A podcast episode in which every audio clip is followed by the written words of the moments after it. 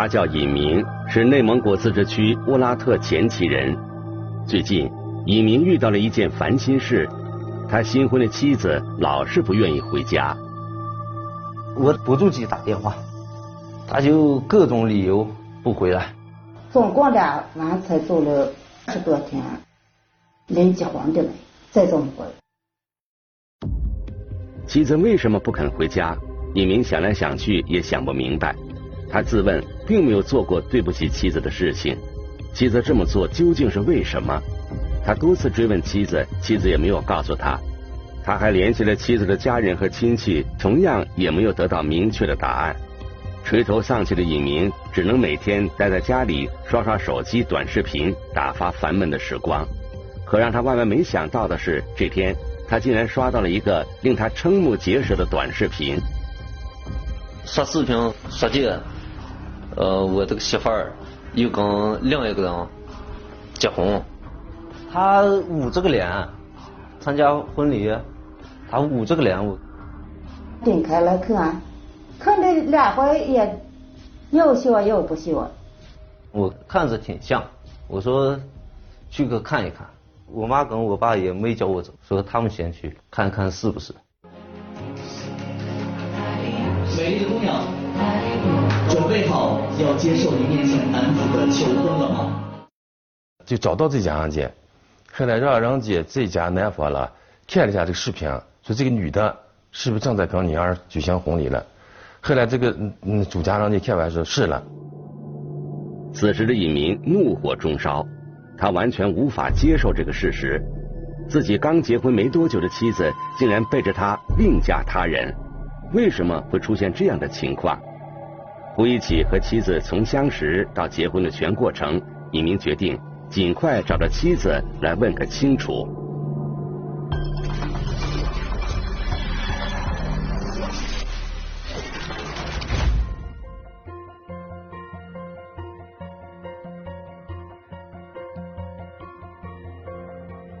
聚焦一线，直击现场。尹明和妻子结婚还不到半年的时间，感情应该还很甜蜜。可是尹明怎么也没有想到，妻子不仅老是不回家，还跟别的男人大张旗鼓的举办了婚礼。尹明无法想象，如果没有在网络中刷到妻子和另一个男人结婚的视频，他可能还蒙在鼓里，不知道还要面对什么局面。尹明觉得，现在的他完全无法面对为自己婚事辛勤操劳的父母，他决定要把这件事情彻底搞清楚。那么，尹明和妻子是如何认识的？妻子背着他再次出嫁，这其中到底有着怎样的故事和原因呢？一起进入今天我们关注的事件，了解它的来龙去脉。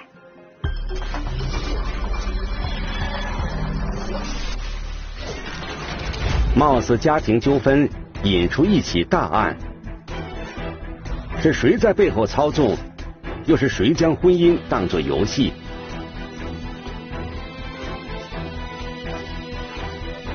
无辜的男子，尴尬的遭遇，藏在暗处的黑手，警方如何将其一一揪出？妻子嫁人了，一线栏目正在播出。尹明在十六岁时学会了电焊技术，之后就在家里开了个修理铺，收入还不错。但是因为他性格内向，已经三十一岁了还没有成家，这成了父母的一块心病。他们倒是也有给我介绍的，我说我还不想得，也我我就直接推了。我们找去了，每也不喜欢找，远你不热，远你早就走，他也不出雨。坐在家里头干洋房了，不出外头见个。人家就从那那三十进来全走过了。尹明的哥哥姐姐早已成家，如今孩子都已经八九岁了，给尹明找个媳妇就成了这个家庭的头等大事儿。尹明的父母托了所有的亲朋好友给尹明介绍对象。二零二零年八月，一个远房亲戚传来了好消息，这位亲戚说。他们村有个小伙子经人介绍去甘肃相亲了，后来很满意，这就要跟相亲对象成婚了。他建议影民也去找找那个介绍人，很可能会遇见合适的。要是不管他干媳妇也行，帮弟媳也行，走说过。离婚的也行，带娃娃的也行，走过就对了吧？三十几年。很快，介绍人回信了，说有合适的姑娘。对于尹家人来说，这无疑是一个天大的好消息。就是跟前有个有个女儿，可个跟前就是做认识的。给我爸打电话，他说嗯，说是嗯甘肃那边有个女的想聘了，呃，我们又是第二天、第三天去的。安排好家里的事儿，尹明和家人一起去了甘肃，并跟介绍人在约定的地点见了面。当时去甘肃，你们谁去的？他去，他去。哦，我去个去个在城里闹话，不就见你啊？当时没见面，他那个姨娘跟我们呃见了，我们要见他父母了吧？嗯，他姨娘说他们家他住事儿，我们忘了三四回，也没叫我们见他妈他爸。尹明说，对方给他介绍的对象叫李元。李元的姨娘告诉尹明，李元的婚事全都由他来做主，一切都听他的安排就行。同时，李元的姨娘还说，现在不方便安排尹明和李元直接见面，因为他得先看看尹明的条件。当时他说，你们两个打个视频看看，看能看上吧？说你们俩看中了吗？你们俩谈一谈。后来这个男方也是说，哦，看中了，女方是看中了。尹明说，视频中的李元给他的印象很不错，李元对他也挺满意。当天下午，李元特意从老家赶了过来，和尹明及其家人见了面。见到李元本人后，尹明更加满意了。印象还挺好，说话呀那些的确挺好。这就是，呃，坐下吃饭时候挺有点礼貌的，端菜倒水的，该叫声叫声。在聊天过程中，李元告诉尹明，他有过一段不幸的婚姻，因为前夫经常喝酒家暴，忍无可忍，他在二零一九年选择了离婚。因为经历过不幸的婚姻，所以他特别想找一个本分老实的人，踏踏实实的过日子。李元的这番话正合了尹家的意。对于李元姨娘提出的拿一些钱款作为见面礼的要求，尹家人满口答应了下来。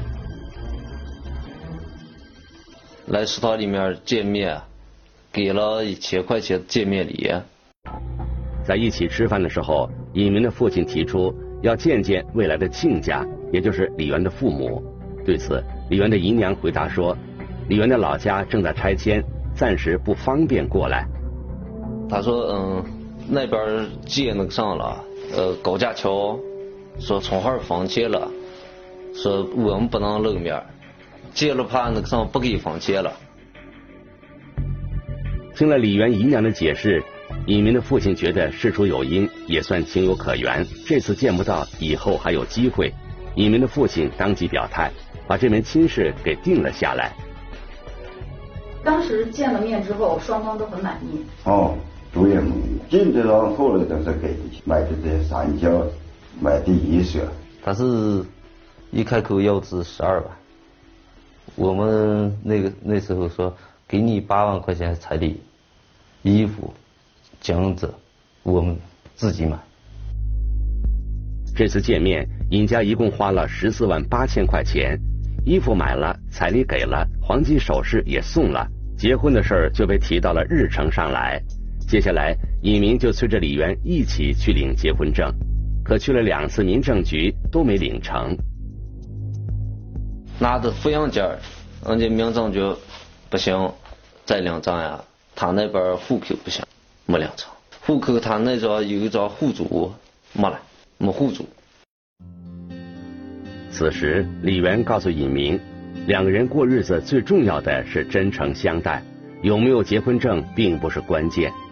李元的话打动了尹明，他决定把领证的事儿往后放放，先把婚礼给办了。二零二零年九月，相识不到一个月的尹明和李元在乌拉特前旗举办了隆重的结婚典礼，以夫妻的身份生活在了一起。开始你的表白，嫁给我。谁嫁给你啊？就是嫁给你。老婆嫁给我。来，新娘子抬头，看这里，看这里。结婚后的第三天，李元告诉尹明，按照他们老家的习俗，他得回娘家住几天。于是，尹明陪着李元回了甘肃。走在路上的时候，李某自称是他的父亲，被车碰了。嗯，完后以后，就这个他要照顾他父亲，把他扔到给他姐家，在这么近，我走了七天，打电话也不接。他说他就在医院里面照顾他爸。我说我这个外父。我不能不去毛瓜，胖了人家就不交，找各种理由。也没记了这个谁，这个李某。后来这个谁尹某后给等不上了，后来这个尹某又回来咱们接机。独自回到家后，尹明频繁的跟妻子李媛打电话。在尹明的催促下，一周后李媛回来了，可没在家住几天，就又提出要回娘家。他又说他父亲没人照顾。我说行吧，他回去，我问他回去几天，他说那个回去个七八天，七八天给他打电话，他各种理说走不开人。走了二十多天，又回来住了三夜，又是时候他妈住院，他伺候他妈呀。受害人家里阻拦不让走的话，那个嫌疑人的姨娘就会打电话给受害人家里打电话。就以长辈的身份，就是打打掩护给他，就是说他家里确实有事，让他回来吧。过段时间办完事后，他就会回来。李元最后一次离开尹家是二零二零年十月中旬，走的时候说五六天内就会回来，可谁知到了二零二一年二月底还没有回来。期间，虽然尹明一直在和妻子李媛通电话，但在内心里他也有了一种隐隐的不安。呃，我又给他姨娘打电话，他姨娘说，呃，要是待个七八天，他要是不回来，他跟他那个介绍人那边不是还有一个介绍人，说那个，呃，他们俩给我会送。结婚几个月，妻子在家里居住的时间加起来也就十多天。后来，对于尹明打来的电话，李元只在极少数的情况下会接听，即便接听了，也是没说几句就匆匆挂断。对于这种状况，尹明越想越火，只能每天生闷气。直到他无意中在手机上刷到了妻子又要嫁人的短视频，他彻底着急了。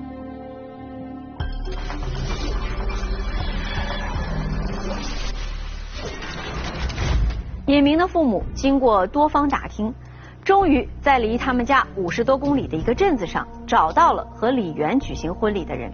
此人名叫王林。尹明的父母拿着李元和尹明结婚的照片和视频，让王林的父母辨认，最终双方确定两家的新娘是同一个人。对于出现这样的情况，王林一家人同样觉得非常不可思议。为什么会出现一女嫁两夫的事情呢？李明家和王林家接触之后，整件事情又会怎样往下发展？我们来听听本案涉及的相关各方声音，解开疑问，还原真相。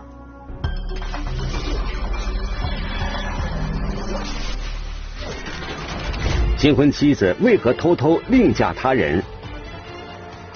是感情纠纷，还是另有图谋？妻子嫁人了，一线栏目继续播出。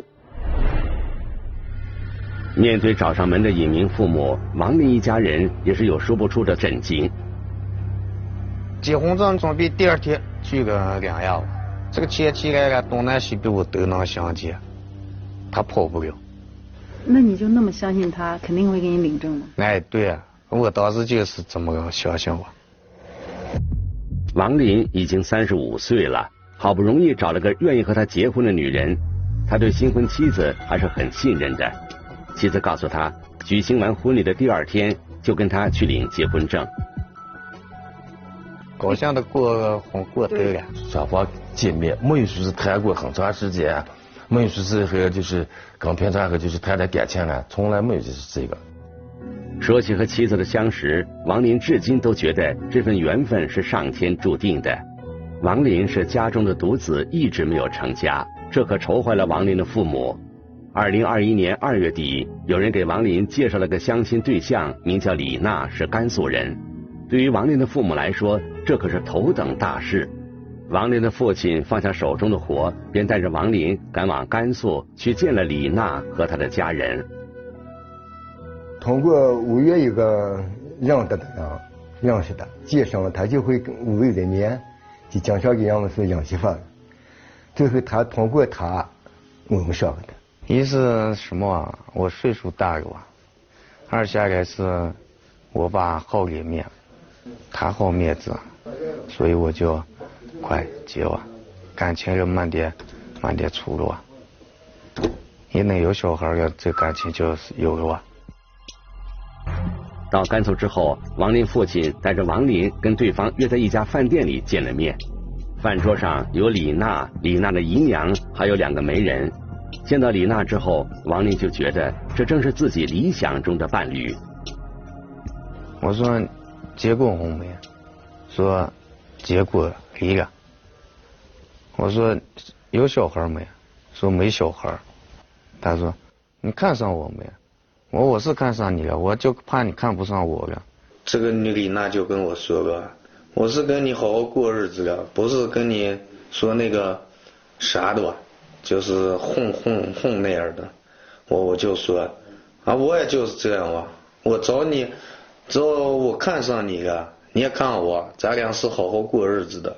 当时见面钱给了，那地方一一走一见面就要两千块钱，等于见面钱。从他姨娘那儿把那个离婚证、户口本，都是这个我缺借来的。啊，我看他那个户口本上头，他是李春花，也不都是李月月的。我就问过他，我说你咋就叫李娜？说小名叫李娜。吃完饭，两个人决定出去走走。在此过程中，李娜告诉王林，父母都在农村，身体也不好，出不了远门。这次相亲也是姨娘陪着过来的，姨娘可以对她的婚事全权做主。最后，李娜的姨娘提出需要王令这边提供彩礼钱，并购买新衣服和三样金首饰。搞彩礼就十万，其他的都不在内。嗯，就买衣服呀，嗯，戒指呀、项链呀，这些都不在内。王林的父亲觉得儿子已经三十五岁了，婚姻大事不能再拖下去。遇到满意的相亲对象，就得趁热打铁，于是全盘答应了李娜姨娘提出的所有条件。第二天，王林就带着李娜以及姨娘出去了，计划购买衣服和首饰。没想到是他姨娘带我和那个李娜去那个专卖店买了三件衣服，花了三千四百三。他买那个衣服就看他那姨娘的，我就只是跟他说。我说你看你喜欢不？你要喜欢你自己做主，你干嘛要问姨娘的？你自己连这个主也做不了。王林说，买完衣服后，自己带的现金就剩四千多元了，不够买齐金项链、金耳环和金戒指。对此，李娜也没有坚持，就直接要走了四千元的现金。他姨娘就让李娜说，让我把那四千去写钥匙。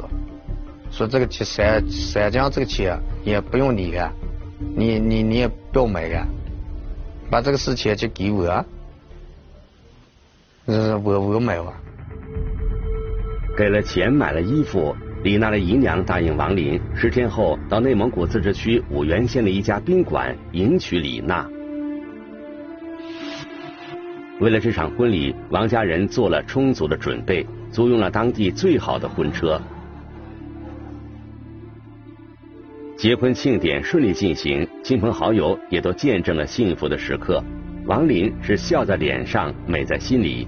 王林的父母也觉得帮儿子完成了一件终身大事。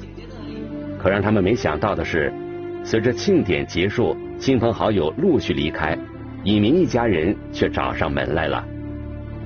就我们看了个笑点，说说这个女的，然后我们一看，就一群人还在就是。一看那个相片，咱就知认得了，就知道是他。人家手机拿有有他的照片，人家是农村呀，咱就相信了是肯定啊，这个不这样一样情况，大概这么远跑下来。嗯，把两个照片看的是了，这才报的呀。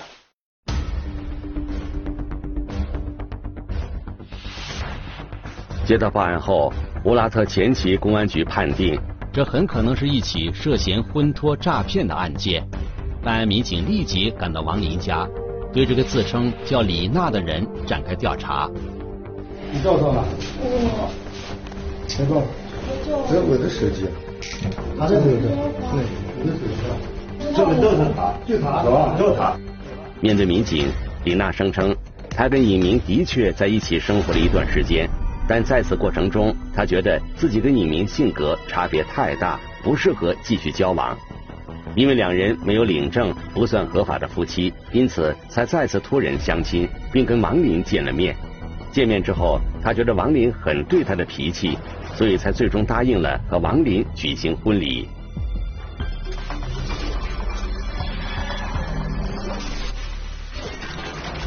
经过警方核实，这个曾经叫李媛。后来叫李娜的女人，他的真实姓名呢叫李某华，甘肃人，一九九零年生人。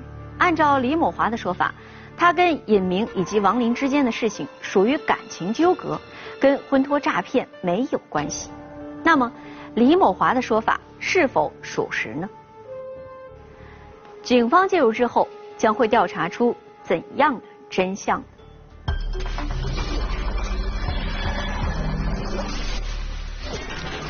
身世坎坷的女子被亲人拉上不归路，热闹的婚礼，惊恐的内心，巨大的代价。妻子嫁人了，一线栏目继续播出。面对警方的调查，虽然李某华口口声声的说他和尹明分开是因为感情不和，但民警随后问道：离开之后为什么不退还彩礼？为什么不向尹明说清楚？对于这些问题，李某华选择了回避。他们这伙人在短时间以内，就是很频繁的和人结婚收取彩礼。他也不是说就是结婚以后跟人长期生活，他是过一段时间以后就以各种理由，以家里有事、老人生病之类的借口就借故离开。通过这些可疑点，我们就发现他这个行为。可能就是涉嫌这个诈骗。为了进一步查清事情的真相，民警决定把李某华带回乌拉特前旗公安局。同时，乌拉特前旗警方还了解到，李某华多次提到的那个姨娘李某英，此时正在内蒙古自治区五原县的一家宾馆里，便安排一组民警赶往那家宾馆，将其控制了起来。当时我们对这嫌疑人的物品。进行清点扣押时发现，就是他们随身携带着这些就是新衣服，这新衣服、新鞋之类的，然后还有就是很多就是金银首饰，这些东西就经过咱们后期与受害人核实调查，这些东西大部分都是通过受害人出钱为他们购买的。犯罪嫌疑人的姨娘，就每次结婚了都是他来嗯上主事，他来要这个彩礼钱。都是他去要，他要完以后呢，和骗到了钱以后呢，他跟这个犯罪嫌疑人就是一人一半，就把这个介绍费，你就这个彩礼钱就分了。在众多证据面前，李某华最终承认了伙同他人以结婚为由，进而实施诈骗的相关事实。根据李某华的供述，乌拉特前期警方先后将李某英、胡某勇、巴某秀等多名嫌疑人捉拿归案。至此，这起有组织、有预谋的系列诈骗案件被成功侦破。我的心里面就是一直感觉很对不起他们的那种，就是很后悔的那种，因为有时候也是身不由己，进来就积累了，就是接受对象积累了，后家的钱没赔，又找了家家，就是犯法了。警方调查得知，李某英和李某华的确是亲戚。而李某华之所以走上骗婚的歪路，跟李某英有重要关系。他跟你的那个关系，她是我亲娘，就是我姐的姑娘，我我侄女。我们该是就说侄女。李某华说，他很小的时候就被亲生父母抛弃了，是养父母收留了他。其实父亲我不知道，到现在我也不知道我亲生父亲是谁。我其实母亲就是李冰他姐，现在在哈密呢。我见过他一次，再没见过。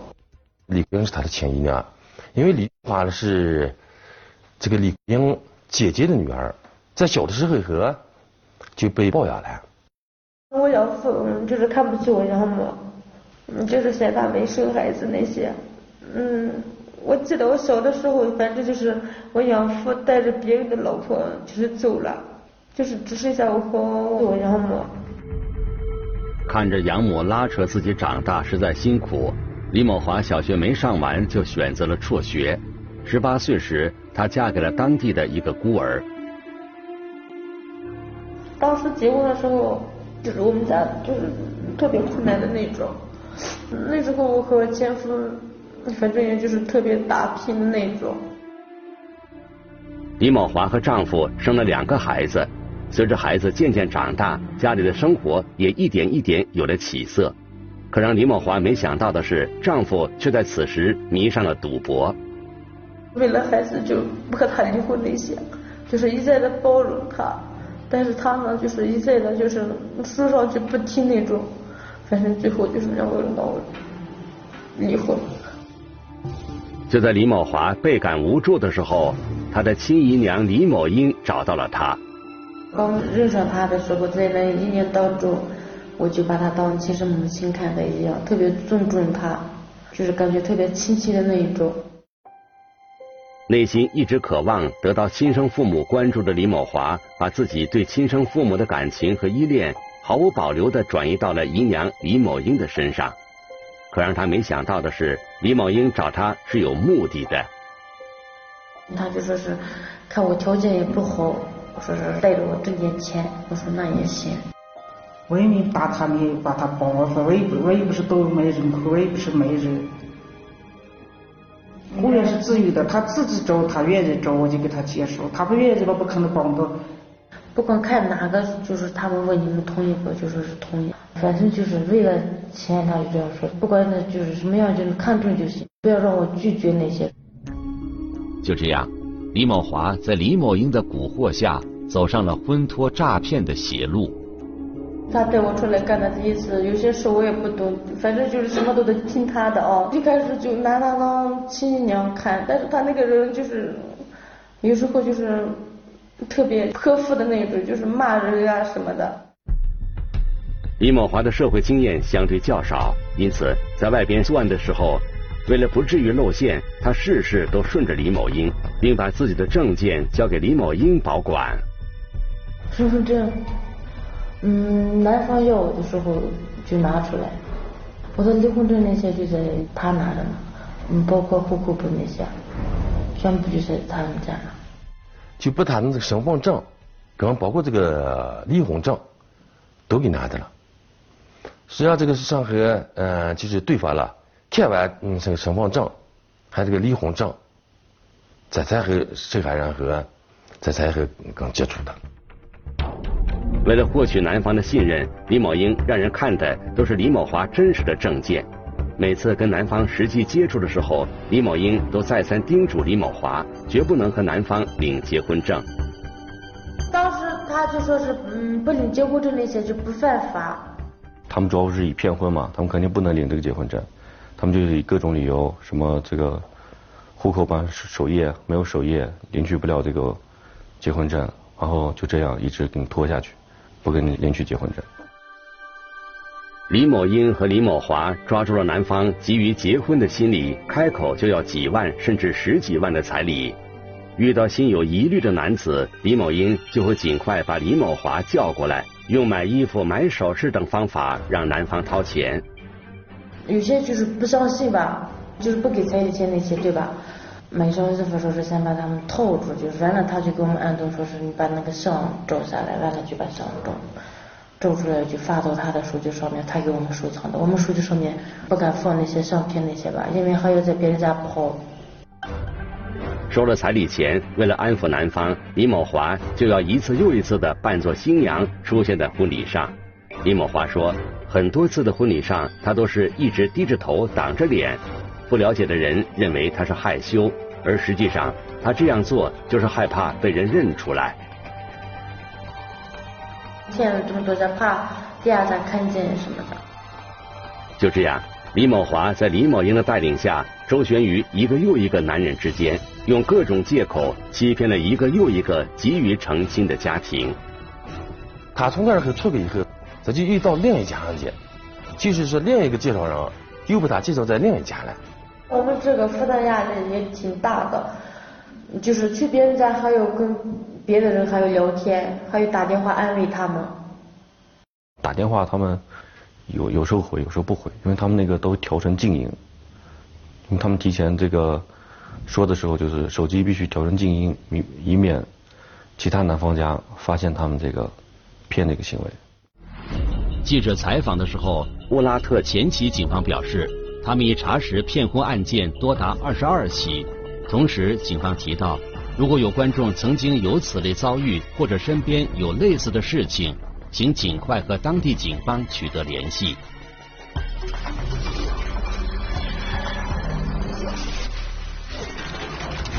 目前，乌拉特前旗警方已经查实的案件多达二十二起，其余的还在进一步的侦办之中。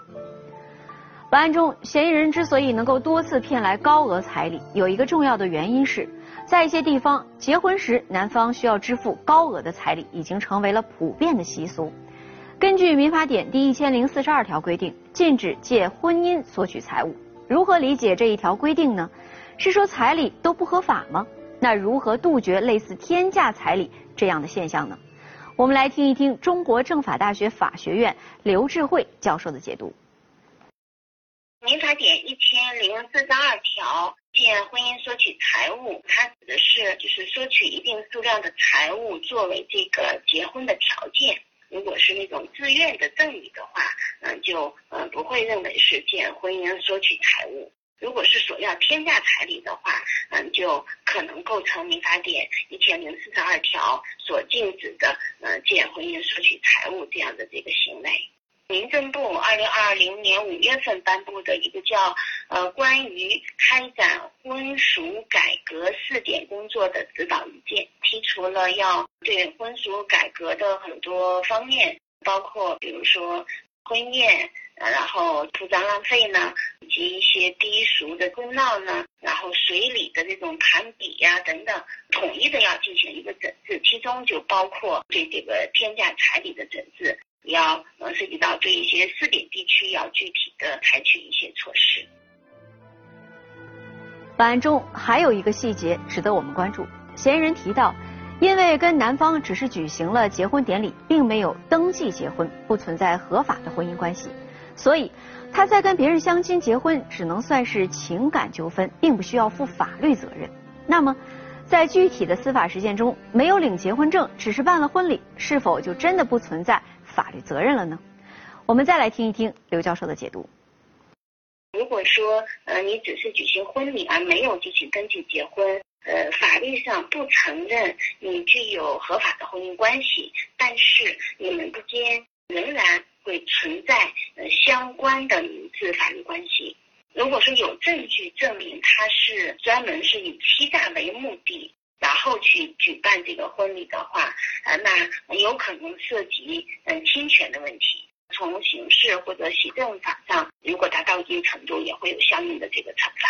即便是按照习俗给付的彩礼，呃，也是可以请求返还的。婚姻大事千万急不得，感情不是交易，婚姻不是买卖。天价彩礼带来了很多的社会问题，也让一些不法分子找到了实施犯罪的机会。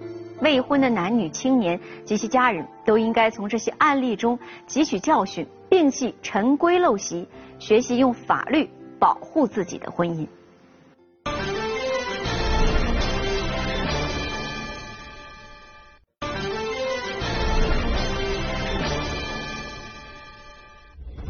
如果您想了解更多的法治资讯，可以在微博、央视频中搜索“一线”，关注我们的官方账号。这里是一线，我是陆晨，下期节目再见。